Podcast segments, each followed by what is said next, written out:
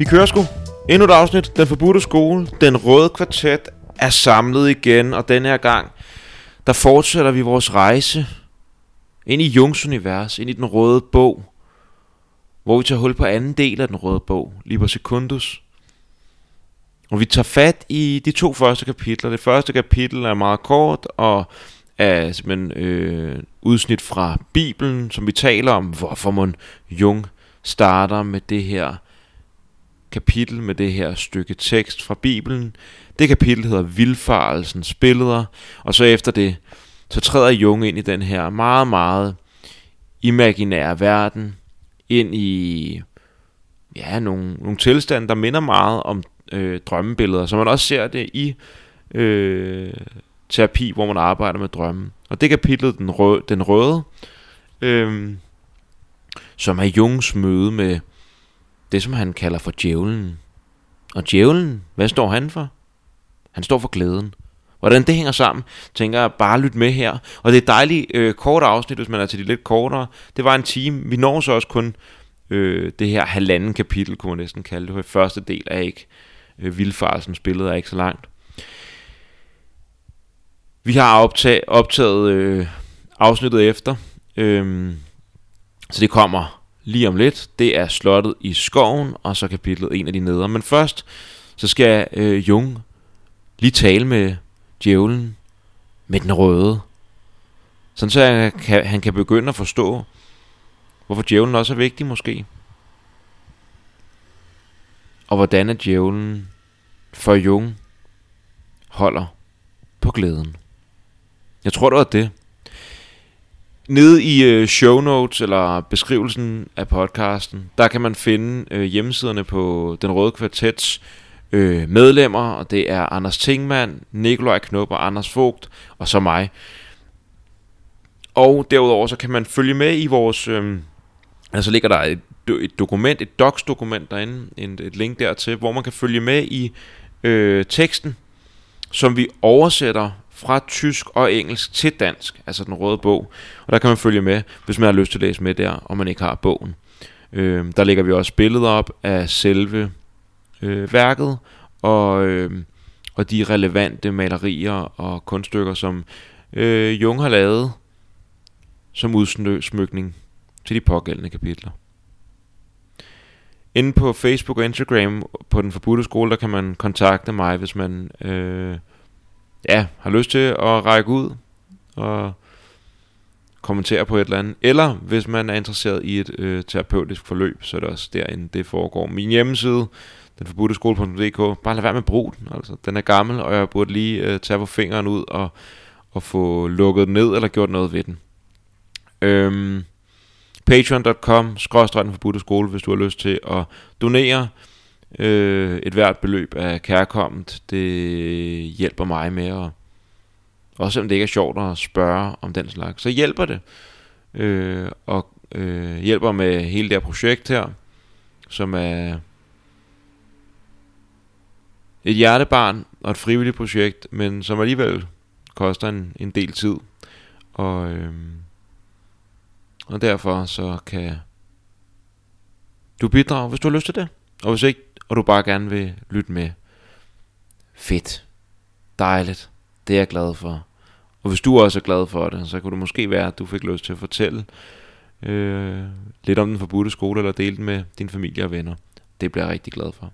Og hvis der bare skal lyttes, så rigtig god lytning, og velkommen til den her åbningssamtale på Liber Secundus med Carl Gustav Jung, Nikolaj Knop, Anders Vogt, Anders Tingmann og mig. Rigtig god fornøjelse. Hej hej. Jamen, så er vi samlet igen. Her. Vi har samlet noget tid snart. Sidder og fået, fået, fået lagt det sidste hånd på værket. Og, øh, og skal i gang med Liber Secundus. Øhm, som ligesom, øh, det, noget man også kommer til at lægge mærke til, det med, at det ændrer sgu lidt karakter, eller der er et eller andet, der bliver anderledes her. Det er mere sådan nogle drømmesekvenser. Det minder næsten om, når man har skrevet en lang drøm ned i en eller anden grad. Så vi får noget mere dialog og noget voice acting. ja. Så jo godt, vi kan gøre det. Øh, men vi starter med... Øh, Ja, ja, og det du siger med, at, at vi er et andet sted, eller vi er, jeg ved ikke om det det, du sagde, men det synes jeg er vigtigt at lægge mærke til også, at vi har været i ørkenen, og vi har været i det her krater rigtig meget faktisk. Ikke? Altså, vi har været i helvede, vi har været i ørkenen, og vi har været i krateret. Og så noget af det sidste, der sker også, det her med, at de her figurer, løven, slangen øh, i, i Elias' hus, det, bliver, det lever mere op. Ja. Det får energi. Ja. Og nu er vi i den her åbne, levende, indre drømmeverden hvor at mm. figurerne virkelig, øh, de vil noget. Ja, mm. ja, ja meget af, af den første bog var jo netop at, at komme i dialog med figurerne. Ikke? Ja, og Ja, nu er, nu men på en eller anden måde er vi post-mysterium nu. Ikke? Altså, det er sådan, mm. der, det, det, i- det første store mysterium er overstået. Nu, nu øh, sker mm. der andre ting. ja, nu sker der noget andet. Og det åbner ligesom op med øh, vildfarelsens billeder, som faktisk bare er et, et, et bibelcitat, hvor vi simpelthen har taget det inden fra, øh, hvad hedder det, Bibelselskabet. Øh, Ja. Oversættelsen. Og det er fra ja. Jeremi, hvad hedder han? Jeremiah hedder han Jeremias. Jeremias. Begge dele er fra Jeremias. Skal jeg lige læse det op, Ja, så, du gerne. så ligesom få os i gang. Lyt ikke til profeternes ord. De profeterer for jer, men de forblinder jer. Syner forkynder de ud af eget hjerte, og ikke af Herrens mund. Det så det første citat. Så kommer der et til citat også fra Jeremias. Jeg har hørt de profeter, der profeterer løgn i mit navn, sige, jeg har drømt, jeg har drømt. Hvor længe skal det vare? Har profeterne kun tanke for at profetere løgn og svig ud af eget hjerte? Med deres drømme, som de fortæller hinanden, pynser de på at få mit folk til at glemme mit navn. Sådan som deres fædre glemte mit navn for Baal. Lad den profet, der har haft en drøm, fortælle drømmen. Men den, der har mit ord, skal tale mit ord i sandhed. Hvad har strå med kerne at gøre, siger Herren. Så Ja. ja. vi ligger altså ud det her øh, omkring profeter Mm. og profeti, som Liber Primus jo også lagde ud med mm. faktisk. Øh, så det her tema om, om profeter og profeti er, bliver ved med at komme tilbage, ikke? Jo. og man kan blive ved med også at diskutere, er Jung en profet, eller er han ikke en profet, Ja. og Jungs eget forhold til sig selv som profet, eller hvad, ja, det er, det er virkelig et ja, centralt spørgsmål. Ja, og hans, øh, hans forhold til øh, Elias her, ikke? Jo. Fordi Elias er jo en profet, og i øvrigt er Elias den profet, som kæmpede mod dem, som tilbad Baal. Så når der står her, at der var nogen fædre, der glemte Guds navn for Baal, altså, så det, altså som, som, jeg, som jeg læser det, det der står, det er, at de, de begyndte at kalde Gud for Baal, i stedet for at kalde ham ved sit Sande navn. Mm. sande navn. Ja. Mm. Øhm, Og Baal var sådan en, en hedens gud, Ja. som, øh, som øh, jøderne, israelerne øh, tilbad fra Ja. tid til anden, Jo. ikke? Øh, Og- i stedet for Gud. Og, og der er det her elgamle tema omkring, hvornår er en, en profeti valid, hvornår Ja. er en drøm øh, valid, ja. hvordan sk- skældner man avnerne øh, fra kernerne. Ja. Det er ligesom om, det er sådan en sigte, man ligesom når man sigter kornet ja. der, så skal øh, det- veden skældes fra, fra, fra affaldet, Det er det. ja. øh, og det er en del af processen. Mm. Er der ikke Hvornår, noget? Ja. hvornår er noget øh, en fantasi, der kommer fra min egen øh, neurose, og hvornår er noget ligesom en, en, et, en ægte vision. Ja.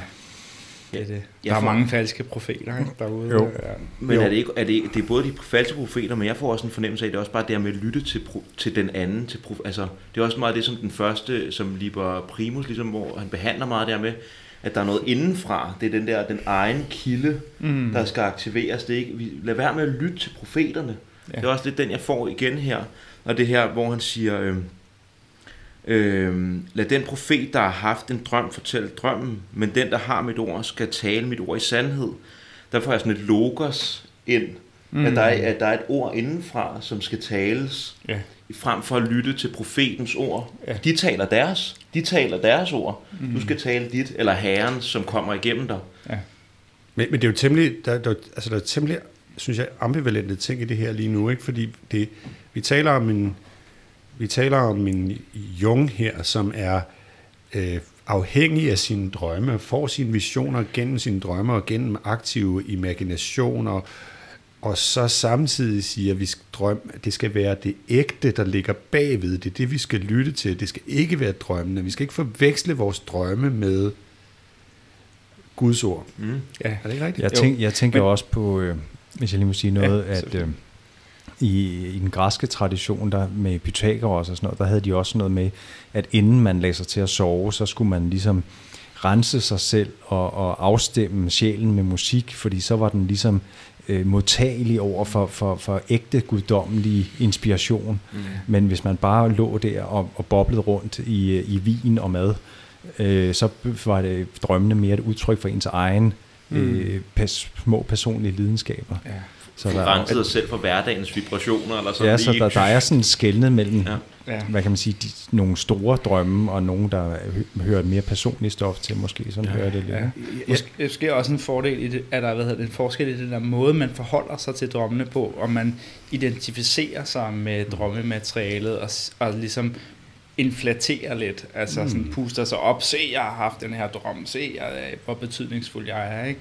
I stedet for, som Jungs metode meget går ud på her, at man ligesom differentierer sig selv fra det ubevidste, og lærer at være i relation og kontakt til det, men ikke øh, nødvendigvis tager det for gode varer og identificerer sig med det som, øh, som noget, man selv ligesom har, har øh, ja, erhvervet.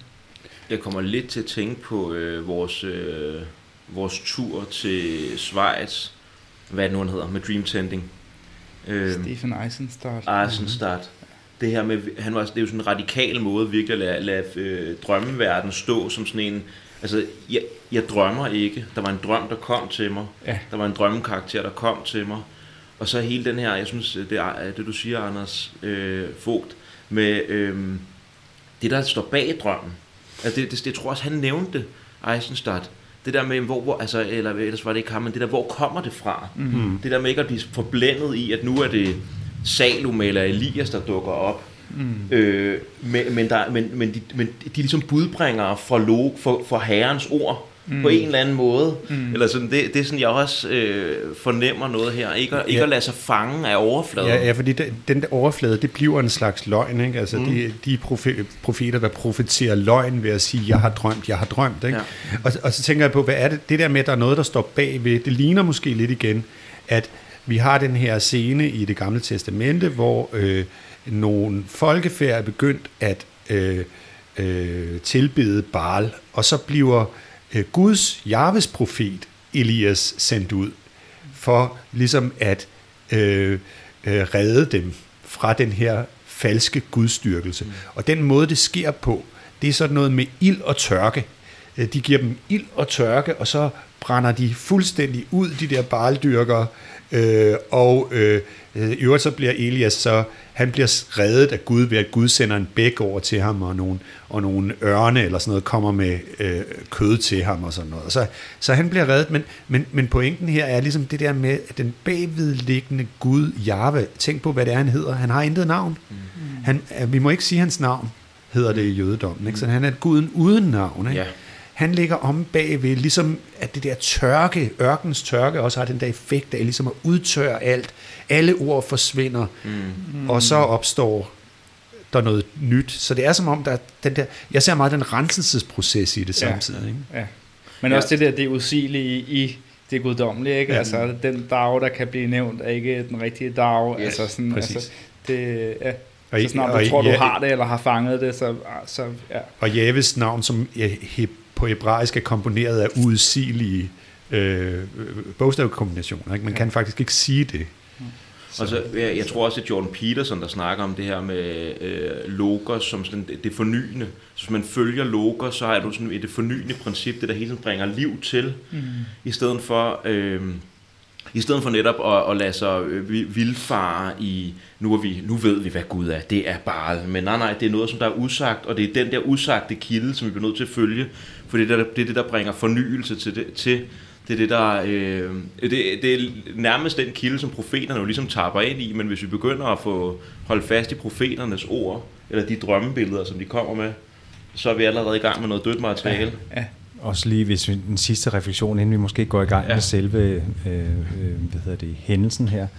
at, at, at vi, vi har jo tit lavet paralleller også til hvad hedder det, psykedelisk terapi og sådan noget. Der har man jo også problemet med, at, at, at de her profetiske syner har sådan en, en stærk sandhedskarakter, når man er i oplevelsen. Ja. At folk kan, at det kan være vældig forvirrende bagefter. Ja. Hvor, hvad skal jeg tage det her øh, for gode varer? Skal jeg tage det? Hvor bogstaveligt skal jeg tage det? Hvor, mm. Hvordan skal jeg forstå det her? Mm. Altså, det er i hvert fald min association på det her. Den proces, det slutter med, hvordan skældner man øh, avnerne eller stråene fra kernerne. Ja. Det er ikke nogen, det er ikke nogen, det er en ret øh, grundlæggende problematik, når man går ind i de her åbenbaringsagtige ja. tilstande, kan man sige. Hvad Ja. enten de psykedeliske, drømmeagtige, eller... Siger Herren, slutter det med. Ikke? Hvad har strå med kerner at gøre? Altså, Ja. der bliver udtrykkeligt sagt, det er et af Guds ord eller udsagn her, det er, du kan ikke regne med, at strå og kerne er det samme. Men de har jo Det- virkelig noget med hinanden at gøre. Og det er også, øh, hvad hedder det, oraklet, hvad hedder det, oraklet ved Delphi, der, der siger de jo også, at, øh, at øh, hvad hedder det, øh, oraklets herre, Apollon, han, han, øh, han, han hverken øh, viser tingene klart eller, eller skjuler dem, men han giver tegn, mm. eller han giver vink. Ja. Ja. Mm. Så der er en form for fortolkningsproces Ja. i de her øh, øh, syner eller åbenbaringer. Ja. Øh, Ja. Ja, det er også, ja, bare måske lige også i forhold til med det psykedeliske, det er også der, hvor den der integrationsdel, den virkelig er vigtig. Det er ikke bare noget, der bare står skrevet, altså det er ikke bare noget, der har mig stået i sten, sådan her. Det er det, det betyder, det er det, du skal gøre fra nu af, you go, afsted med dig. Det er jo ved det, der, man går i relation til, om det er en drøm, eller hvad det er, så går man i relation til noget, og det er sådan en ja. Ja. længere dialog om at finde ud af, hvad er det egentlig, hvordan er det egentlig, vi finder ud af, hvad det handler om, mm. hvor vi skal hen. Mm. Og den stopper aldrig. Det er der, hvor den går hen og dør. Ja. Det er, hvis vi tror sådan, at Nå, yes, der var den. Mm. Ja, det er jo netop forskel med at være i det bogstavelige og være i det symbolske. Ikke? Ja. Det symboliske er mm. aldrig udtømt. Hmm. Ja. Godt, vi har et, øh, et par frivillige, der ja. øh, vil give den som den røde, og, øh, og Jungs alter ego. Ja, vi skal lige... Øh, mm. vi, skal, vi skal jo lige... Ja, og det er men, Jung, der øh, starter det er her. Simpelthen, Ja, det er Jung, der Det er starter. simpelthen Jung, der kører. Kapitlet Den Røde. Ja. Ja. Mysteriets døre har lukket sig bag mig. Jeg føler, at min vilje er lammet, og at dybets ånd har besat mig. Jeg kender ikke til nogen vej. Jeg kan derfor hverken ville dette eller hint, for intet antyder noget for mig, og jeg, om jeg vil dette eller hint. Jeg venter uden at vide, hvad jeg venter på, men snart den følgende nat følte jeg, at jeg var nået til et fast punkt. Jeg opdager, at jeg står på det øverste tårn i en borg. Jeg mærker det i luften. Jeg er langt tilbage i tiden. Mit blik vandrer langt ud over et ensomt bakket landskab, som varierer mellem marker og skove. Jeg er klædt i en grøn dragt. Et horn hænger over mine skulder. Jeg er tårnvagten. Jeg skuer ud i det fjerne. Derude ser jeg et rødt punkt, som nærmer sig af snoede veje, forsvinder for en tid i skovene og kommer så frem igen. Det er en rytter i rød kappe, den røde rytter. Han kommer til min borg. Han rider snart gennem porten. Jeg hører skridt på trappen. Trinene knæger. Det dunker. En sælsom angst kommer over mig. Der står den røde, hans lange skikkelse helt svøbt i rødt. Selv hans hår er rødt. Jeg tænker, han vil vise sig at være djævlen. Ja. Det, det er sjovt, hvordan han i starten ligesom, det har lukket sig for ham, og han ved ikke, han har, han har intet sted at stå, bliver det sagt. Ikke? Mm. Så ligesom om, der manifesterer sig et eller andet ståpunkt, hvor han ligesom er situeret i den, i den im- imaginale verden på en eller anden måde. Så okay, nu er jeg her. Og i det han ligesom har, at han er situeret på den måde, så er der en eller anden form for, så korresponderer han med et eller andet figur, som så approacher ham. Ja. Så er der et eller andet form for relation til, til, til, til en indre figur, som så nærmer sig ham. Mm. Sådan, Mens han står i sin borg der, ikke? Ja. altså ved tårnet. Det altså, højeste tårn. Det højeste tårn, ja. Jeg kan ikke lade være med at få billeder af vores Ah, tur igen. Ikke? Altså, det skal det. næsten Ja, ja. nævnes. nævnes. Altså, han bare, det der med, at han, så, bare- han bygger, altså det der, der er så meget middelalderligt, og, sådan, Præcis. og så bygger han det fandme. Altså, så, er man, Ja, så vil ja. man noget. Ja. Og, så- og for dem, der lige ikke er med der, Ja, altså det var ja. vores øh, visit der i Bolingen i det tårn, som Jung, Jung byggede, som havde den her middel eller vibe, ikke? og man kunne lige se ham, hvordan han stod deroppe på muren og spejtede ud over søen. Ikke? Altså, øh, så det, det virkede meget genkendt, eller Ja. hvad, genkendeligt, når man, når man læste mm. det her. Og, og så i forhold til det, du siger, Anders, der med, at i starten er der sådan en følelse af, at man ikke rigtig har noget sted at stå, og så så imagerer den her øh, imaginære verden, altså imagerer, det, det er jo den oplevelse, synes jeg i hvert fald også, jeg har, både på psykedelika, sådan der, oh, er det, er det der nu, Øj, der er ikke noget, ej, fuck, fuck, fuck, fuck, fuck, og så lige pludselig, dum, nu er jeg der bare. Mm. Og det er på samme måde også en aktiv imagination. Der er den der periode der, hvor man sådan lige, øj, er det her, hvad er det, og ej, det er måske ikke rigtig noget, og så lige pludselig, så er der bare en eller anden figur, eller noget bestemt, og lige så snart man har den ting, så begynder, ligesom om, så der er, der er et lille stykke, der får farve, og som det får farve, og jeg kan ligesom mm. ligesom ankre mig til det, så begynder ja. alt andet mm, også ja. at, at leve op, ja. Ja. eller og, og, og, så træder ind ja. i den der verden. Man lige pludselig er situeret i et landskab, ikke? Ja. Altså, Ja. Og man, han mærker det i luften. Ikke? Ja, ja, ja. Jeg er langt Ja. ja. tilbage i tiden. Altså. Så Ja. det starter som sådan en ubestemt atmosfære, og så konstellerer der sig ligesom sådan et betydningslandskab, der, der har sin egen logik. Når, Ja, ja, det konstellerer sig i noget, som man intuitivt nu, når man begynder at kende Jung godt, det, tror jeg også mange lytterne vil kunne genkende, man kan, man kan genkende det som en polarisering, ikke? Ja. fordi han er oppe i et højt tårn, og så ved vi ligesom, der må være noget fra et andet niveau også. ikke? det, det, hvor, Ja, hvor det kan ikke kun kommer- foregå heroppe. Præcis. Hvor kommer modsætningen? Ja. Ja. Godt. Så skal vi høre, hvem der kommer ham i møde. Ja, Det er så den røde, der ligger ud. og den røde, det er mig. Okay. Jeg hilser dig, mand i det høje tårn. Jeg så dig langt fra på udkig og ventende. Din venten kaldte mig. Hvem er du? Hvem jeg er? Du tror, at jeg er djævlen. Døm ikke. Måske kan du også tale med mig, selvom du ikke ved, hvem jeg er. Hvad er du for en overtroisk karl, siden du straks tænker på djævlen? Hvis du ikke har na- overnaturlige evner, hvordan kan du så mærke, at jeg afventende står på toppen af mit tårn, mens jeg ser mod det ukendte og nye? Mit liv på borgen er fattigt, da jeg altid sidder heroppe, og ingen kommer op til mig. Hvad venter du der på?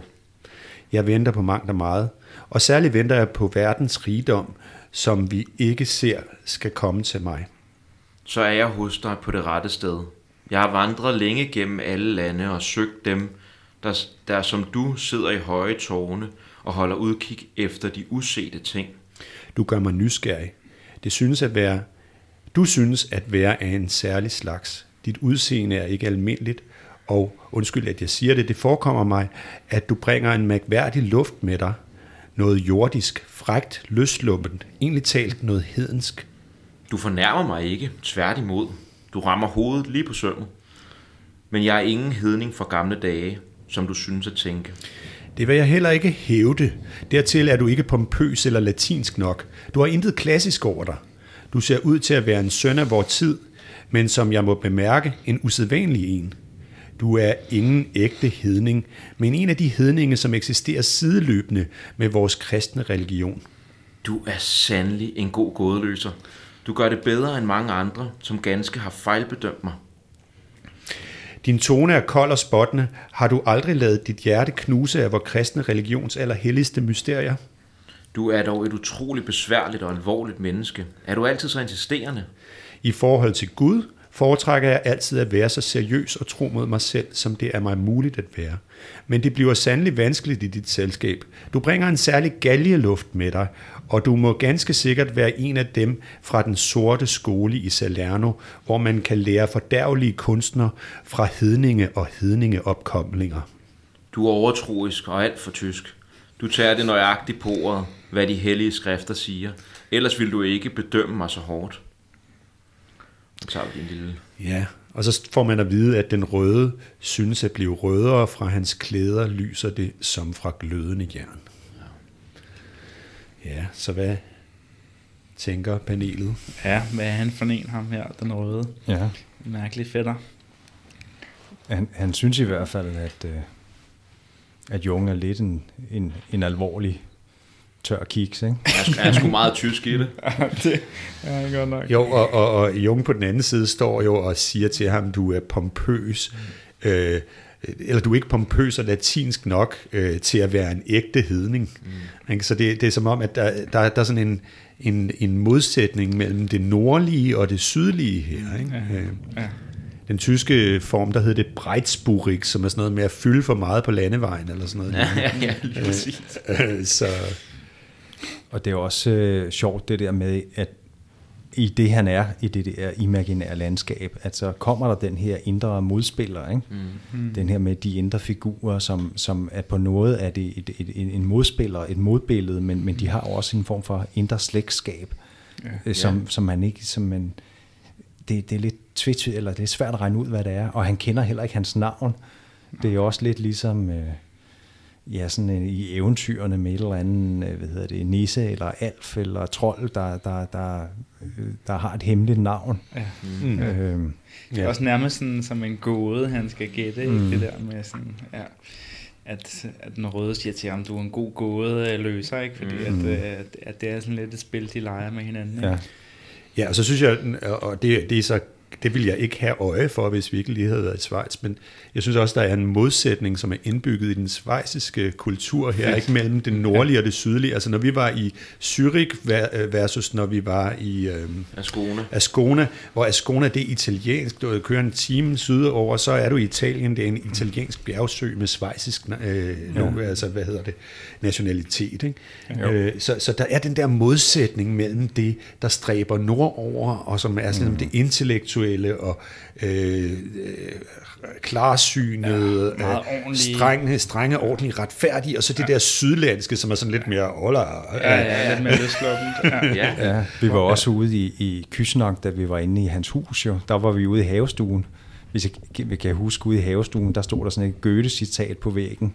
Øh, sådan en, øh, der stod her, Kendst du de land, hvor de citronen blümt? Altså, kender du Nå, ja, ja, landet, ja. hvor citrontræerne blomstrer? Ja. Og der sagde Jungs barnebarn til os, jamen det er jo fordi, at vi hører jo til Norden, men vi længes efter syden. Ikke? Ja, det er rigtigt. Ja, det er rigtigt. Det sagde Andreas øh, Ja. Jung der. Ja, Ja. det er rigtig fantastisk husket. Så det er lidt af det samme, ikke? Ja, ja, at når han sidder ude i havestuen, så, så, så tillader han sig at være lidt italiensk, ikke? Ja, ja, selvom han skal også ind i sit, sit study og skrive ja. nogle tykke bøger og være lidt tysk. Ikke? Ja, ja, altså, det- der det er en spænding i ham. Ikke? Jo, Og det den havestue kan vi lægge billeder op af, og det er faktisk et rum, hvor Jung også havde klienter. Mm. Så det er ret spændende, ja. Ja. Man kan ligesom se ind i, hvordan det har været at sidde der i sommermånederne og gå i analyse hos herr Jung, og så kommer man derned og får en lille limonade, mens man sidder og snakker med professoren. Om sin drømme. Ja. Du har da også lidt i det der karneval, ikke? Jo. I Schweiz, ikke? Hvor de klæder sig ud med alle de her mærkelige masker, og, sådan, altså, og tillader det der løsluppende, og det der lidt sådan leje med det djævelske i gåsøjne, ikke? Øh, hvor de lige træder ind i den der meget rene og ordnede øh, schweiziske kultur her, Mm. som et modspil. Ja, så det er jo meget, altså Schweiz på den måde er også et modsætningernes land, og det er, det er, jo, det er jo ret tankevækkende, når man kigger på Jung og mm. hele Det er i hvert fald samme indre dobbelthed, der ligesom er i hans egen karakter, som han ligesom bliver konfronteret med på en eller anden måde her, virker det som om. Ja. Ja, på det her tidspunkt i hans liv, der er han nok også bare meget germansk i det, og rene linjer, og akademiker, og øh, derudaf, og så kommer der bare ligesom, altså skygge. Ja, det er det jo. Ja. Ja. Det er jo også altså, hans kristendom her, ikke? at han tyrer til den her. Ikke? Altså, har du aldrig lavet dit hjerte knuse af vores kristne religions Jo. allerhelligste mysterier? Ikke? Ja. Altså, det er godt nok øh, det er alvorligt, det her kristendom. Ikke? Jo. Ja, hans alter Jo, ego han her er, tager kristendommen virkelig meget seriøst, ikke? og så kommer der sådan en lidt, øh, en lidt, lidt hedning, der tager lidt pis på det. Eller, Hvor er du besværlig og alvorlig, Ja. ja. altså kom nu. Ja, det var da kedeligt. Ja. Ja. og, og der er en leg med Jungs indre dynamikker. Der bliver nævnt den der sorte skole i Salerno, og der står i noterne til den røde bog, at der sandsynligvis bliver henvist til en særlig skole eller kloster i, i Norditalien, som beskæftigede sig med alkemi. Ja. Så det er sådan en, en pointer ind i, i Jungs mere mystiske side. Ja, og så på det, på det her tidspunkt, der er det, at den, som der jo, Jung eller Jaret her, peger på ham og siger, du må være for en af de der forbudte skoler der. Mm.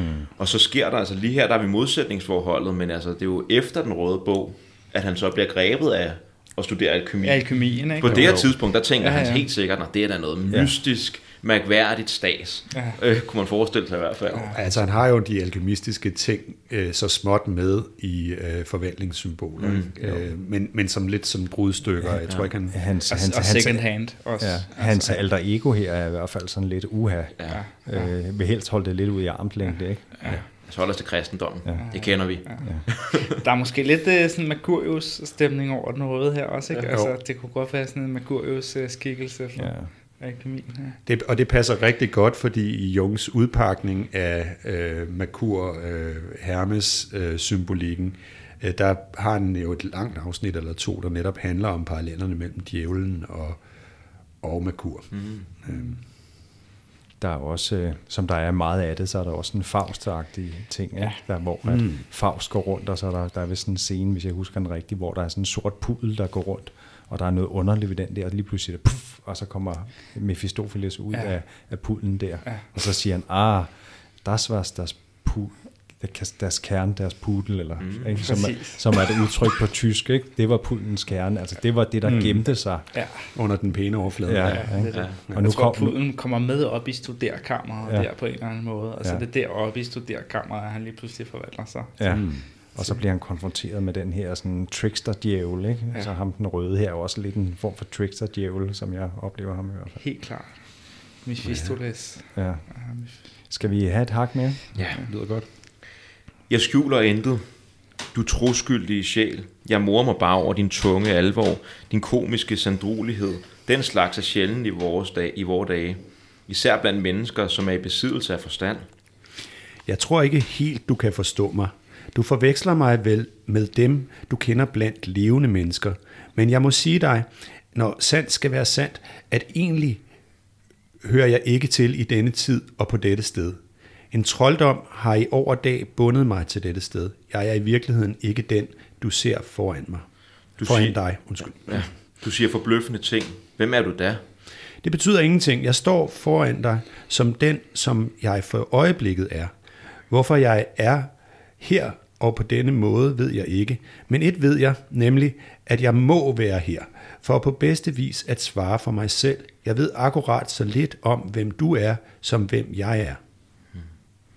Det lyder meget mærkværdigt. Er du sådan en slags helgen? Vel næppe en filosof. For det lærte sprog ligger ikke til dig. Men en helgen, det virker mere rigtigt. Din alvorsfuldhed lugter af fanatisme. Du har en etisk atmosfære og en simpelhed omkring dig, som minder om tørt brød og vand. Jeg kan hverken sige ja eller nej. Du taler som en, der er fanget i ånden af denne tid. Det forekommer mig, at din sammenligning rammer forbi. Har du måske også gået i skole hos hedningerne? Du svarer som en sofist. Hvorfor bedømmer du mig ellers efter den kristne religions målestok, hvis ikke du er en helgen? Det forekommer mig, at det er en målestok, man godt kan anvende, selvom man ikke er en helgen. Jeg mener at have erfaret, at ingen ustraffet kan unddrage sig den kristne religions mysterier. Jeg må gentage, at enhver, som ikke har brudt sit hjerte med vor Herre Jesu Kristi, bærer en hedning i sig, som holder ham væk fra det bedste. Igen denne gamle sang. Hvordan kan det hænge sammen? Hvis du ikke er en kristen helgen, er du så ikke bare en forbandet sofist? Du er fanget i din verden, men du kan vel forestille dig, at det er muligt at vurdere kristendommen, kristendommens værdi på rette vis, uden at man derfor behøver at være en helgen? Er du en doktor i teologi, som betragter kristendommen udefra og værdsætter den historisk, og altså trods alt en sofist? Du er hårdnakket. Det jeg mener er, at det vel ingen tilfældighed er, at hele verden er blevet kristen. Jeg tror også på, at det er det kristne, vestlige menneskes opgave at bære Kristus i sit hjerte og at vokse med hans lidelse, død og genopstandelse. Men der er der også jøder, som er gode mennesker, og dog ikke har brug for dine skattede evangelier. Det forekommer mig, at du ikke er nogen god menneskekender. Har du ikke bemærket, at jøden mangler noget? Dels i hovedet og dels i hjertet, og at han selv føler denne mangel? Jeg er ganske vist ingen jøde, men jeg må tage jøderne i forsvar. Du lyder til at være en jødehader. Nu taler du som alle de jøder, som beskylder enhver ikke fuldstændig gunstig bedømmelse for at være jødehad, mens de selv fortæller de blodigste vidtigheder om deres folk. Fordi jøderne tydeligvis mærker denne mangel og dog ikke vil indrømme det, er de overfølsomme over for bedømmelser. Tror du ikke, at kristendommen har efterladt spor på menneskenes sjæle? Og tror du, at den, som ikke inderligt har levet med dette, dog kan fordele i dets frugter? Du har argumenter, men din alvor. Du kunne gøre det mere bekvemt for dig selv, hvis du ikke er en helgen. Så forstår jeg virkelig ikke, hvorfor du skal være så alvorlig. Du fordaver virkelig morskaben for dig selv. Hvad fanden er det, øh, hvad fanden er det, der sidder på tværs i dit hoved? Kun kristendommen med dens jammerlige verdenslugt kan gøre folk så dystre og tyngede. Jeg mener dog, at der stadig er andre ting, som taler for alvoren. Ak, jeg ved, hvad du mener. Livet. Denne sætning kender jeg. Jeg lever også og får ingen grå hår i hovedet af den grund. Livet fordrer ingen alvor. Tværtimod danser man sig bedre gennem livet. Jeg kender til at danse. Ja, hvis, du kunne gøre, hvis det kunne gøres med at danse. Dansen hører til paringstiden. Jeg ved, at der findes mennesker, for hvem det altid er paringstid, og den slags, som også vil danse for deres guder. Nogle er bare latterlige, mens andre drømmer sig tilbage til antikken i stedet for at indrømme deres mangel på udtryksmuligheder. Her, min kære, tager jeg en maske af. Nu bliver jeg lidt mere alvorlig, for dette berører mit område. Det kunne være, at der fandtes en tredje ting, som dansen kan være symbol for. Rytterens røde farve forvandler sig til en sart rødlig kødfarve. Og se, overfor hvor forunderligt, fra mine grønne klæder spiger der blade overalt. Der findes måske også en frydefuld glæde øh, over for Gud, som man kunne kalde dans. Men denne fryd har jeg endnu ikke fundet. Jeg har holdt udkig mod de kommende ting, og der kom ting, men den frydefulde glæde var ikke en af dem. Kender du mig ikke, min bror? Jeg er glæden. Skulle du være glæden? Jeg ser dig som gennem en tåge. Dit billede forsvinder for mig. Lad mig tage din hånd, min kære. Hvor er du? Hvor er du? Fryden var han glæden, står der så. Det ved jeg ikke lige. Hmm. Ja, Jeg ved ikke, hvorfor der står fryden. Det, det, der skulle nok også have stået jeg. ja, Det er nok jeg, der skulle sige det til sidst. Var han glæden? ja. Ja. Så det var et, et godt langt... øh, Så her der får vi også smagen for, øh, hvor meget mere dialog der er, end der var i hele den første. Altså, Ja. det er et længere stykke. Det er det. Og det er der meget af Liber Secundus, der er de her dialoger, mm. ikke, hvor han virkelig går ind i de her aktive imaginationer, som jo i hovedgrunden er dialog med de forskellige karakterer i det ubevidste. Ja. Så øh, det er det, vi virkelig tager hul på her. Og jeg hører virkelig også, at der, der er sådan en, en indre spænding og dialog mellem den der, sådan, hvor han er en scholar, ikke? Han bliver udfordret på, om er du bare sådan en teolog, er du bare sådan en, der studerer kristendom udefra, eller er du en from kristen, er du en helgen, eller er du en hedning? Mm. Og, og alle dele har Jung jo i sig, kan man sige. Ja. Han er jo både en, der studerer kristendom intellektuelt, men så har han alligevel sin, sin kristendom med sig, i hvert fald i hans alter ego her. Ikke? Helt klart. Ja, det er jo Øh, også en tilbagevenden til tidens ånd og dybens ånd, polariteten, ikke? hvor han nu igen er i tidens ånd, kan man sige. Ikke? Og ligesom, ligesom tidens ånd fra starten af, at når han er identificeret med den, så siger han til sjælen, at jamen, du er bare en ting, og jeg prøver, altså, mm. nu, nu begynder jeg at forstå, at måske skal jeg se noget mere. Er det ikke det samme sted, vi er her? Om det er det samme sted i forhold til, I, til i, dybets I ånd. den forstand, ja, i den forstand, at nu, mm. nu kigger vi på... Øh, nu kigger vi på kristendommen gennem teologisk linse, frem Jo. for ligesom igennem indlevelsens linse. Mm. Jo. Ja, man får næsten også en fornemmelse af, at, øh, at, du gør i hvert fald, at, at ham den røde der, han er næsten er sendt af dybet. Han kommer ud af dybet.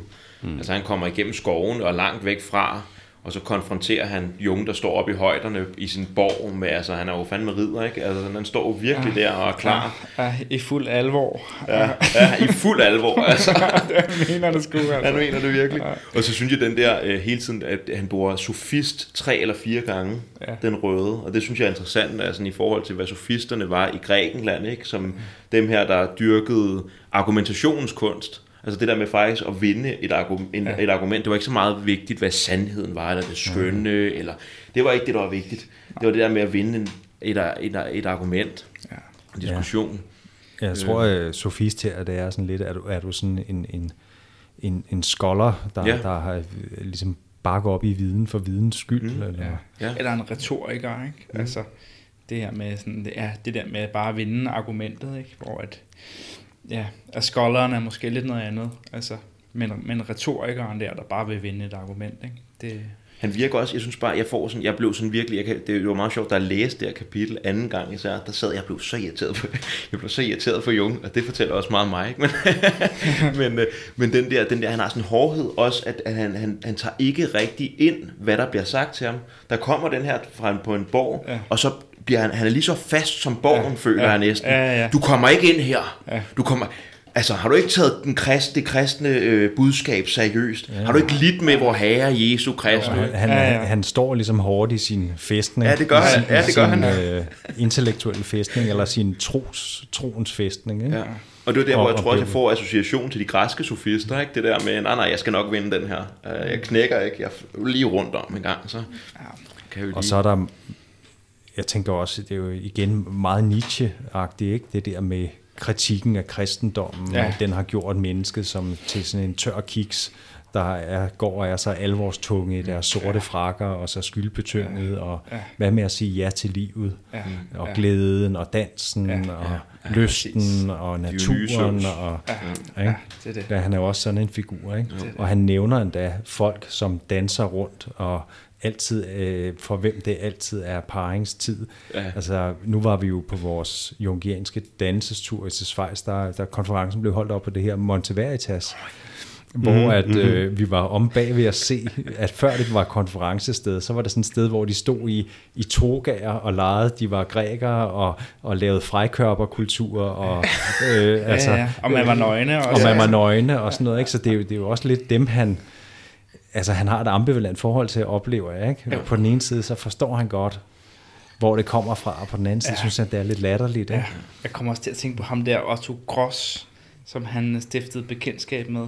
Hvis I har set den der Dangerous Method, så er det ham, mm. som der kommer her og ligesom... Øh, er sådan, altså virkelig øh, øh, hvad hedder det, konfronterer Jung og, og udfordrer Jung i forhold til seksuel frigørelse. Mm. Fordi for Gross var det, altså handlede det virkelig om den her sådan, ja, seksuelle frigørelse, frigørelse af libidoen, ikke? Mm. Øh, og Jung øh, havde det så ambivalent med det, ikke? Samtidig med, at han havde den her tiltrækning til Sabina Spielrein, og oh, altså mm. det, det der clash mellem hans, Ja, øh, han krop, hans kropslige seksualitet, og så den her meget sådan, øh, ja, stive, øh, moralske, øh, protestantiske, øh, ja, Men det har i hvert fald ligget i tiden, ikke? Man kan Ja. ja. også se det meget i kunsten øh, med, med, med, hvad hedder det, Willumsen, og vi, Mm. jeg var også i Oslo, og der så man også Munk, der var også faktisk, han Munk har, Edvard Munk, i, han har både de der meget tyngede kristne skikkelser, men der er også nogen, hvor de sådan er ude, de sidder ude ved en sø og er nøgne, og så er der den der, der er den der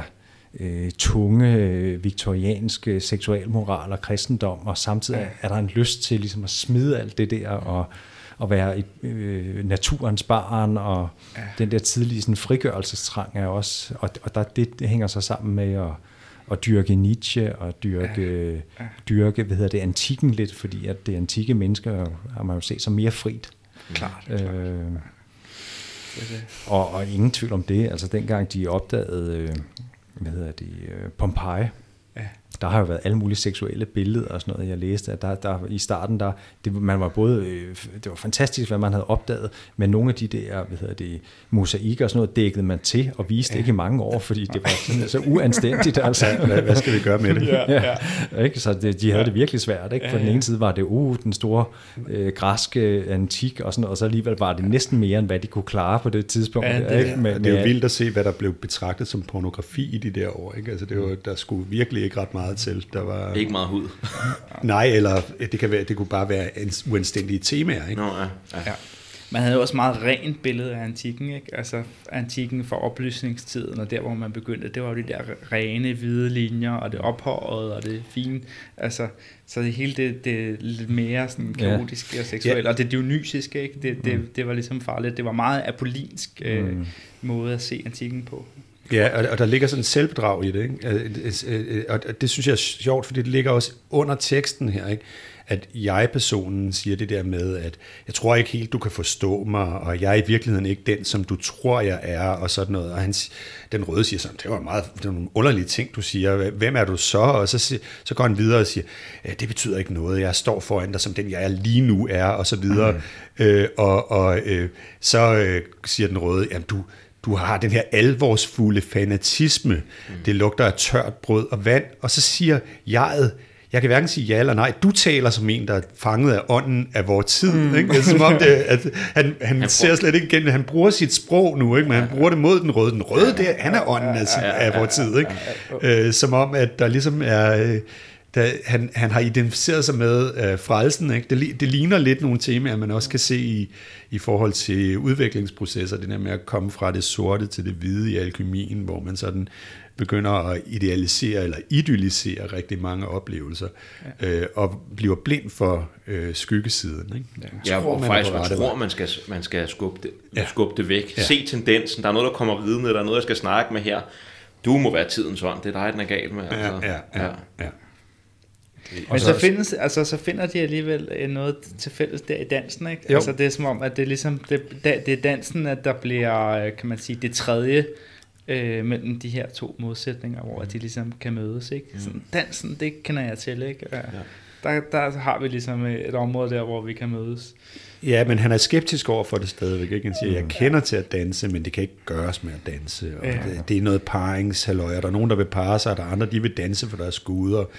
Øh, mm. Og det, de ene, det er bare nogen, der er fjollet, og de andre drømmer sig tilbage til antikken. Altså det er sådan, de, ja. de har ikke fundet vejen. Nej.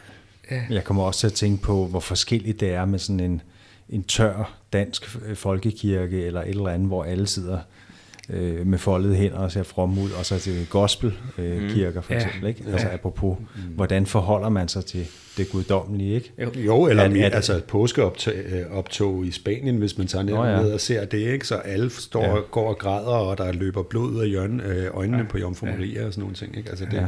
hvor, hvor, er, hvor er lidenskaben henne i, ja. Ja. i, i, i, i gudsforholdet, ikke? Ja. I religionen, det er ligesom om, at... Og hvor, og hvor er kroppen henne? Jeg får ja. også bare det der med, at han står på en borg, han bygger en borg, altså der er kropspanser, det virker sådan, jeg tænker bare lidt på række og kropspanser, ikke? Altså der er panseret fuldstændig op her, vi står altså inde, lige før der er voldgrav, ikke? Og så står man bare heroppe, og du skal fandme ikke, ja. din sydlandske øh, Laban, du skal altså ikke komme ind her og tro, du er noget. Der er sådan en, øh, mm. han virker, det virker meget stift. Ja. Det virker virkelig Ja, det er stift. helt klart en konfrontation med hans egen stivhed ja. på forskellige ja, måder. Ja, ja. Og, og så er der det der spørgsmål om, hvad har kristendommen egentlig gjort ved det vestlige menneske? Ikke? Har, har, det, har det bare gjort det vestlige menneske til et neurotisk tør kiks? Ja. Eller har det jo også ligesom øh, forædlet mm. mennesket? Ikke? Ja. Det mm. argumenterer hans alter ego jo for. Ja. Og der kommer det der med, med jøderne også, som vi ikke var meget for at gå ind i, for det bliver så politisk. Ja, ja. Men, men, men, men, men, men der er jo, hvad hedder det, der argumenterer han jo for, at, at, at, at kristendom også har gjort, givet dem, der har været udsat for den øh, socialisering, eller hvad vi skal kalde det, den historiske prægning, har også givet, givet øh, det menneske noget særligt. Ikke? Mm-hmm. Det, det argumenterer, argumenterer alter egoet for. Ikke? Mm-hmm. Og, og, øh, og djævlen argumenterer for, ja, men det har også gjort den til en alvorstung, tør, skyldbetynget øh, øh, tørvetriller. Ikke? Som ikke kan finde ud af at danse. Ja, som ikke kan finde ud af at danse. Ja, ja. Det er især den protestantiske krist, der er blevet utrolig god til at indrømme sine fejl, men kan jo så måske ikke finde ud af det modsatte. Ikke? Og så er det Jung bruger den jøden som den naturlige modsætning på det tidspunkt til kristendommen i Europa, som dem, som så han siger, de, de, de er rigtig gode til at lave jokes om dem selv, men de er rigtig dårlige til at tage kritik udefra, eller sådan noget mm. stil, ikke? Jeg, jeg lyttede til en podcast her den anden dag, fordi det er lidt i forhold til det med den her, det her argument her omkring forskellen på øh, kristendom og jødedom, og hvorfor kristendom har et eller andet ekstra, noget som jødedom ikke har. Det hører man stadig i dag. Der er sådan øh, podcast, Lex Friedman, som laver sådan en podcast, han hedder øh, Bishop Robert, øh, hvad er det, han hedder? Bishop Robert Barron på, som er biskoppen i øh, Kalifornien. Og så blev der spurgt ind til det her, for netop, hvad er det, hvorfor er det kristendom, hvorfor skal man være katolik? Altså det han siger, og det fortæller meget godt også omkring den her alvor, det han siger, det er, at det som øh, øh, den jødiske Gud ikke, ikke formåede, det var at komme ned på jorden og, at inkarnere og gennemgå menneskelig lidelse og hænge på korset. Så det kristendommen giver, det giver faktisk ligesom lige præcis den der, der kommer også mere af det, men den der, det der med at komme ned i det fuldstændig mondane menneskelige liv og hænge på korset sammen med 20 og så videre, og det er også måske der, hvor den er alvor også kryber ind, ikke? Sådan at man, man sådan virkelig mm. skal hænge på korset. Vi skal forstå Jesu lidelse indenfra, ellers så, hvad er vi så? Han, så det, han, han argumenterer i hvert fald som en kristen, der ja. mener, at, at kristendommen har været en form for fremskridt for mennesket, en Ja. nødvendig bestemmelse. Ikke? Jo. Og Så- også, så- det der, også det der med, at han siger, at det er det menneskelige, vestlige menneskes bestemmelse, siger jeg hans alter ego, mm.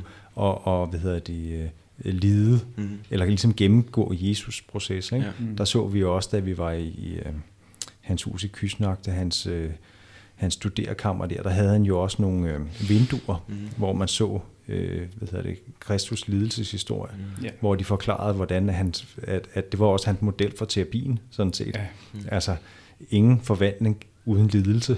Mm. Øh, Ja.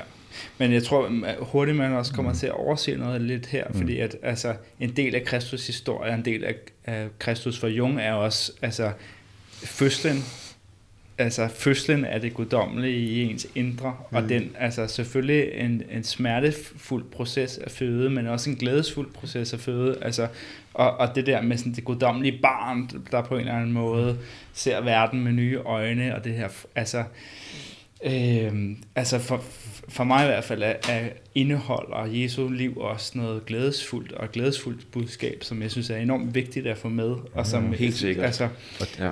i, de, i, hvad hedder det, de, øh, hvad hedder det, de gnostiske evangelier er der jo også altså, øh, nogle scener, hvor at, at Jesus faktisk danser Mm. inden hans korsfæstelse. Altså, øh, han ved, at han skal korsfæstes, men, men, øh, men i stedet for ligesom den her fokus på lidelsen, så fokus på sådan, lad os, øh, lad os celebrate, ikke? Mm. Altså, lad os danse sammen. Øh, det, ja.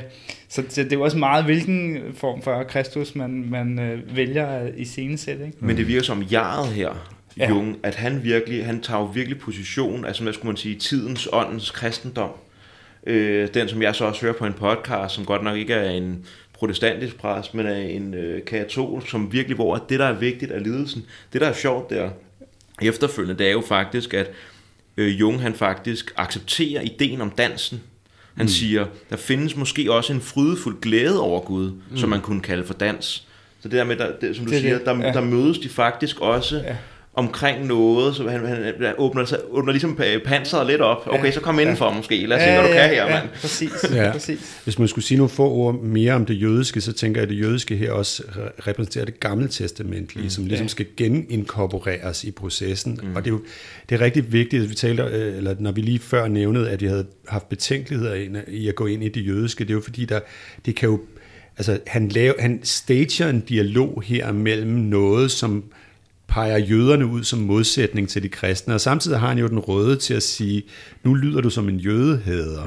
Mm. Så han, han prøver ligesom at få de der dynamikker til at udspille sig, men jeg ser det umiddelbart meget som det der med ligesom at få altså den genvækket eller brugt, mm. udnyttet den der øh, gammeltestamentlige øh, del af øh, mysteriet, som også er kropsligt og kødeligt og, mm. og så videre. Mm. Øhm, Jeg tror også, grunden til, at jeg sådan været mig lidt med at gå ind i det jødiske spørgsmål, er, at der er en lang øh, kan man sige, tradition for ligesom at kalde Jung en nazist og sætte ham i forbindelse Ja. med nazisterne. Og sådan, altså, og det har ligesom været en myte, der har overlevet i meget sekundær litteratur om Jung, og som simpelthen er forkert. Altså, mm. sådan, det, det er, han var på ingen måde en nazist.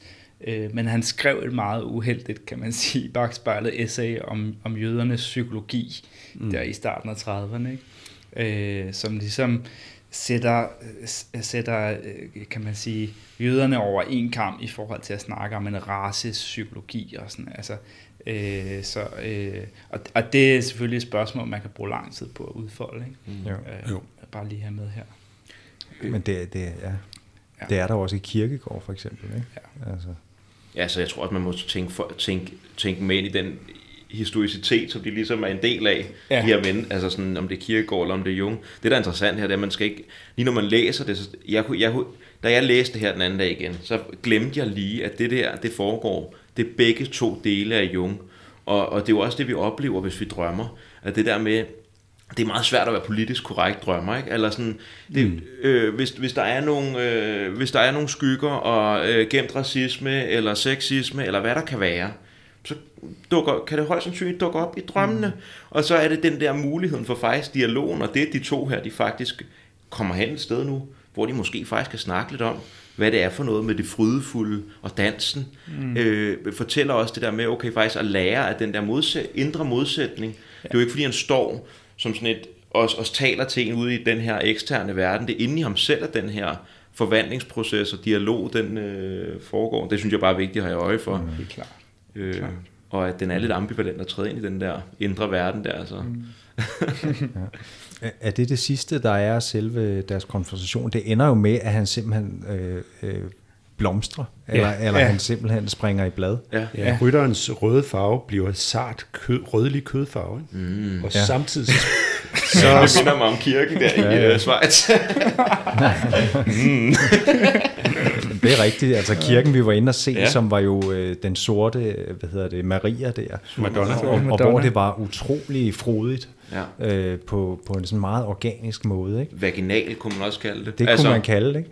Og altså, når jeg, men, altså, mm. apropos det, jeg siger med, med forskellige udtryk for kristendom, ikke? Det, er, det var jo enormt frodige oplevelser, Ja. ja. moderlige, frodige oplevelser, hvad inde i den Yes. yes. kirke. Mm. Meget øh, øh, livs... Øh, og der er vi ovenkøbet nord for alberne. Ja, Ja. det er vi. Det er sgu... øh, Det er, øh, men, men meget anderledes. End jeg kan godt have ja. det for, hvis man går ind i Roskilde Domkirke eller sådan noget, hold kæft, der er alligevel støvet og mørkt ikke, Ja, på en eller anden ja, måde. Ikke? Men ja. derinde var der meget sådan, det var ligesom sådan en, en kæmpe øh, organisk grotte at komme ind i, øh, sådan en modergrotte nærmest. At komme Du kaldte det for en livmor ret hurtigt, da vi kom derind. Ja, Ja, jeg og- tror faktisk inden, fordi jeg havde været der inden, altså, det. vi snakkede lidt om sådan, ja. hvordan ser der ud og sådan noget, så du beskrev jeg det netop, jeg kan huske den der følelse Ja. af at træde ind i en, øh, I en en, en liv- livmor. Ikke? Ja. Så der er, også- igen her er der også det der med, at han bliver ligesom mere sådan kødelig, og ja, jeg får bare, det var min association, det der med, det er måske vaginal eller li, øh, livmoren, eller sådan, og så spiger livet. Ja. At, det, at det er der, livet sp- øh, mm. spiger.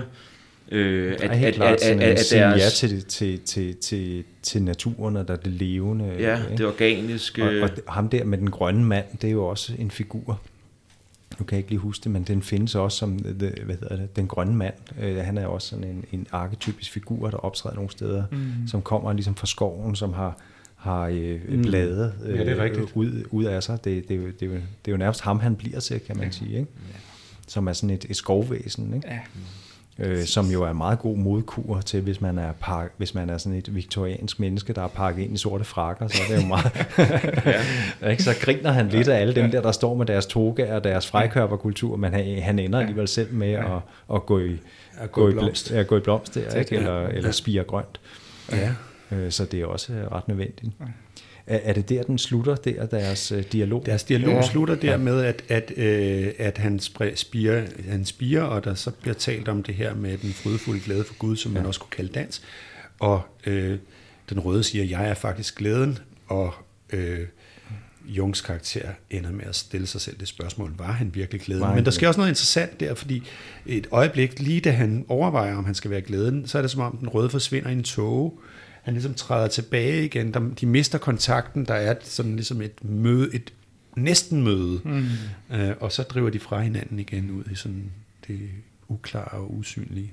Og, og der er igen den der dynamik med, at de fremtræder som modspillere eller modsætninger til at starte med, og så er der en møde, og så sker der en anden form for udveksling, ja. som transformerer dem begge to. Ikke? Ja, transformerer dem begge to. Det er nemlig også det, der er interessant. Ja, ja, Det er ikke kun Jung. Nej. Nej, Nej. Nej. så det, det er jo meget sådan Det er ikke kun det bevidste, det er også det ubevidste. almen dynamik mellem ja. jaret og de der indre figurer. Ikke? Den der ting der med, at, det, at han forsvinder øh, som i en tåge. Jeg ved ikke, jeg får bare lige en association til bibelteksten, vi læste op tidligere. Det der med at måske at, at, at fange noget for meget. Jung han når lige sådan, var han glæden? Altså kunne jeg kaste ham ind til at bare være glæden? Og så forsvinder han væk i en, altså i en tåge. Ja. Sådan som om, at øh, ja, men nej. Øh, det er ikke helt... Ja. Du skal ikke lade, du lader mig kalde mig med et navn. Snak med mig. Eller sådan, ja.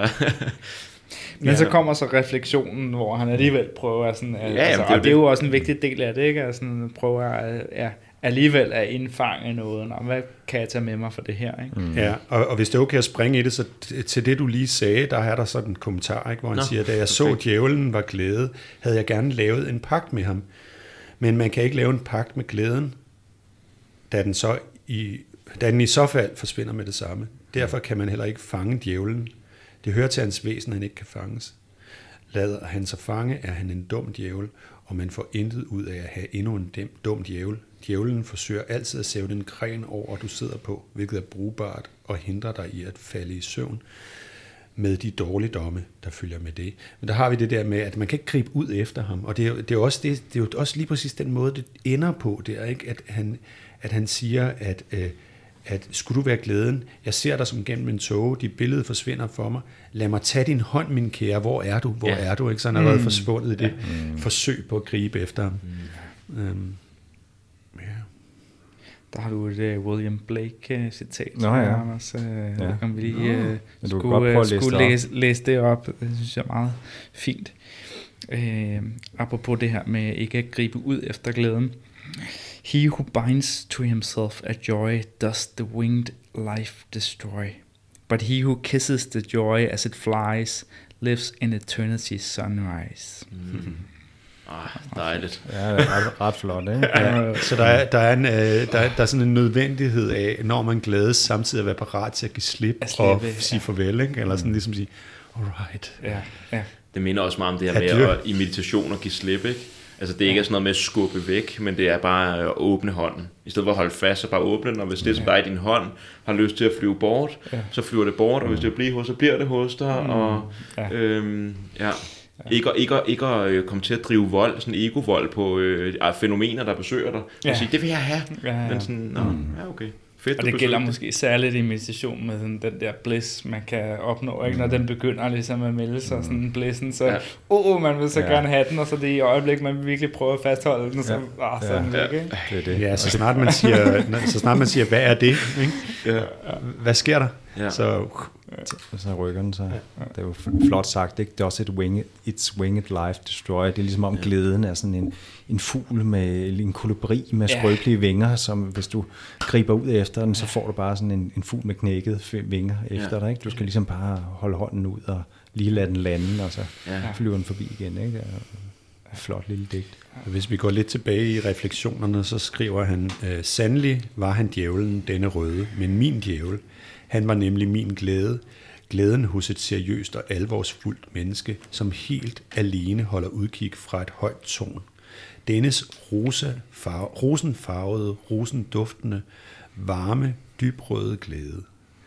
Ikke sin hemmelige glæde ved tanker og sin skuen, men en fremmedartet glæde af denne verden, som uventet kommer som en varm vind fra syd, fuld af blomstrende dufte og livets lethed. Der har vi citrontræerne Ja, der har vi citronsværende, må man sige. Ikke? Mm. Altså,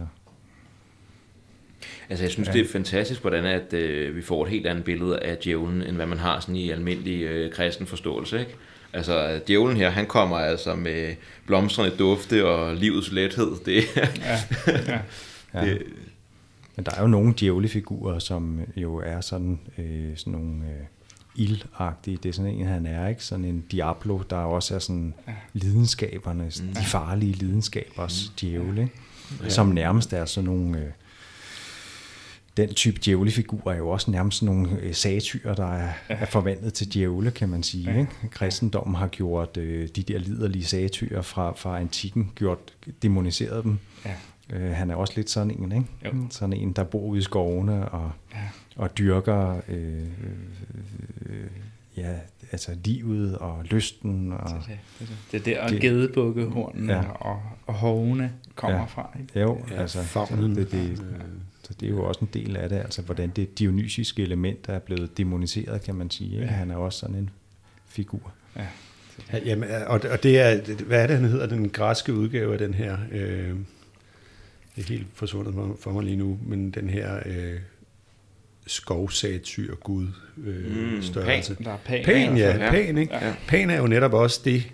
Pan lever på grænsen mellem skov og menneskelighed. Ja, ikke? ja. Altså, det er som om også, at hvis vi forenede den her røde og den grønne øh, i det her billede, så ville vi få sådan en. Ikke? Mm. Og, og der er jo i hvert fald i antikken ja, alle mulige figurer, som, som repræsenterer menneskets øh, grænse til det animalske, Ja. uden at det er demoniseret på samme Ja. måde, som Ja. det bliver i kristendommen, kan man sige. Ikke? Ja. Så skal vi have nogle flere af de der refleksionsbilleder? Yes. Jeg konfronterede djævlen i fuld alvor, som om han var en virkelig person. I mødet med mysteriet har jeg lært at forholde mig til enhver ukendt vandrer, som bebor den indre verden, på en personlig måde og med alvor, da de er virkelige i kraft af deres virke. Det nytter ikke, at vi i overensstemmelse med ånden af denne tid siger, at der findes ingen djævel. Hos mig var der en. Dette fandt sted i mig. Jeg gjorde med ham, hvad jeg kunne, og kunne tale med ham. Hmm. Jeg kan fortsætte måske. Ja. Ja. Djævlen er advokat for dit eget andet standpunkt, som forsøger at lægge dig sten i vejen, hvor du mindst vil have dem. At tage djævlen for pålydende vil ikke sige at gå over til ham. Der bliver man en djævel. Det betyder snarere at komme til en forståelse med ham. Derved forholder du dig til dit eget andet stand, standpunkt. Derved mister djævlen grunden under sine fødder, og også du. Og det kan være en god ting. Ja, det var det her med ligesom at ikke at lade sig rive for meget med, når man så endelig kommer i kontakt med sit andet, sin, sin skygge, så kan man have en tendens til ligesom et pendul at svinge sådan helt over i den anden retning, ikke? og give sig helt hen til lysten og glæden, og altså give sig helt hen til djævlen. Ikke? Øh, og der er Jung ligesom sådan, nej, men vi, vi, vi skal holde vores jeg intakt, og ikke bare forsvinde ind i lysten og i glæden, øh, når vi så opdager, at der er noget der, vi har, øh, vi har manglet. Ikke? Ja, man skal acceptere, at man skal kunne se sin eget mørke og sine egne skyggesider, og være, være til stede med det, og ja. kunne gå i dialog med det. Ikke? Ja. Det, det, det, det er det, der er det vigtige. Altså, hvor, hvor man kan have en tendens til at ville skyde det fra sig. Det er en meget naturlig reaktion, at når det mørke, det svære, det øh, utilpassede dukker op i en selv, mm. at man så prøver at lukke det ned eller skyde det af vejen. Ja, både det, men også, altså, man også kan have en tendens til at give sig helt hen til Ja, det. ja. Altså, Selvfølgelig. Det kan jeg i hvert fald godt Ja. kende, Nikolaj. Altså især med øh, altså, praktisk psykoterapi med, med bløde mænd, som har det svært med deres seksualitet og deres vrede. Ja. Der kommer der tit et, en periode i, i terapien, hvor de så siger, okay, nu går jeg all in, nu gider jeg ikke at være Mr. Nice Guy mere. Præcis. Og så svinger den helt over i den modsatte med, jeg Ja. skal ikke ligge under for nogen, og Ja. jeg, altså, ikke? og så Præcis. kører den lidt tilbage. Ikke? Det er jo, Jo. også sådan en... Jo. Man kan ligesom at påtage sig skyggen. Eller sådan blive i skyggen i en Ja, eller anden grad. det er jo det. det, er Og, det. og, og, og før der kan opstå den, eller verden af dialog, som du snakker om, Anders, så skal man jo faktisk holde. Altså man Ja. bliver jo nødt til at holde sig selv som værende Ja, ja. Jo, noget. men, det, men det er også det her med, at hvis du, nu er, hvis du nu er en person, der aldrig har lært at have med vrede at gøre, bliver du nødt til først at begynde at lære den at kende. Mm. Og i den proces, så er det næsten umuligt, at der ikke sker en eller anden form for vulkanudbrud. Ikke? Altså Jo. det, det skal også til. Den, Ja, ellers så ja. bliver den jo ved med at være undertrykt. Mm. Den skal komme ud, og det betyder ikke, at vi skal ud og, og, og gøre det til en disciplin i sig selv, at agte den her vrede ud. Men det, det, det er bare, hvis vi ikke lader det ske, så kommer vi muligvis aldrig nogen vej. Ja. Det er også meget det, som Faust handler om, for ligesom at Ja. ja. føre det hen på det der. Ikke? Altså Faust bliver nødt til at gå med djævlen, ikke? selvom han øh, så er i fare for ligesom at gå helt i fordærv og la- lade sig fordærve af djævlen. Mm. Ikke? Øh, og så er der den her meget ambivalente slutning i, i Faust, hvor han ligesom ja, han er, han er gået med djævlen og gået med alt det her, og så til sidst, så, da han dør, så bliver han ligesom ophøjet til himlen, og har han så fortjent den frelse eller ej? Og Det, er sådan, det bliver står lidt hen i det uvisse i Faust, om han egentlig sådan øh, formåede at, at stå imod, eller om han ligesom han tabte sig selv. Ikke? Mm. Øh, så det er ligesom lidt det, der er temaet i Faust, Jo. når man giver sig hen til djævlen. At, men, men at det der med at tabe sig selv, Ja. jeg tænker også, det er lige præcis det, som der er interessant i psykoterapi. Det er hele tiden den der med, kan vi kommer jeg til at blive min skygge, eller kan jeg holde en eller anden form for jeg, sådan så at jeg kan gå i dialog med det, Ja. og åbne op, og så en gang man så fortabe mig i det, men så igen komme tilbage og sige, hold da, kæ-" eller, sådan, Ja. eller Ja. fortaber mig selv totalt i vrede, eller i øh, seksuel lyst, og bare sådan, ja, det er fedt at knalde, vi ses, jeg skal ikke have mere terapi afsted med mig, ikke? Eller sådan. Det øh, er det, det er det. Ja, og der, altså, jeg ligger lige i forlængelse af det her citat her. Djævlen er det ondes element, men glæden, at glæden også rummer det onde i sig, finder du ud af, hvis du løber efter den. For så kommer du til lysten, og med lysten til helvede, til dit særlige helvede, som er forskelligt for os alle. ja. Så der, Ja. Ja, der fortsætter, skal, så kan vi næsten fortsætte også, fordi der, hvad er det så hel, hvad er det vores personlige helvede består af? Er det ikke også det, han beskriver her? Ja, der er ikke lige mere lige her. Nej, så kommer Øh, han simpelthen, når det Nej, måske... altså det, det, det, det er det sidste, vi har. Dog kan, er der et lille citat, vi kunne tage med, for, som vi heller ikke havde med. Djævlen er overbevist om, at, at dans hverken er paringsløst eller galskab, men udtryk for noget, der er forskelligt fra begge, nemlig glæden. Deri er jeg enig med djævlen, derfor menneskeliggøres han for mit blik, og jeg grønnes som et træ om foråret. Mm. Så dansen er ligesom sådan et, det, den, er, den er en neutral aktivitet på en måde, ikke? Øh, læser jeg.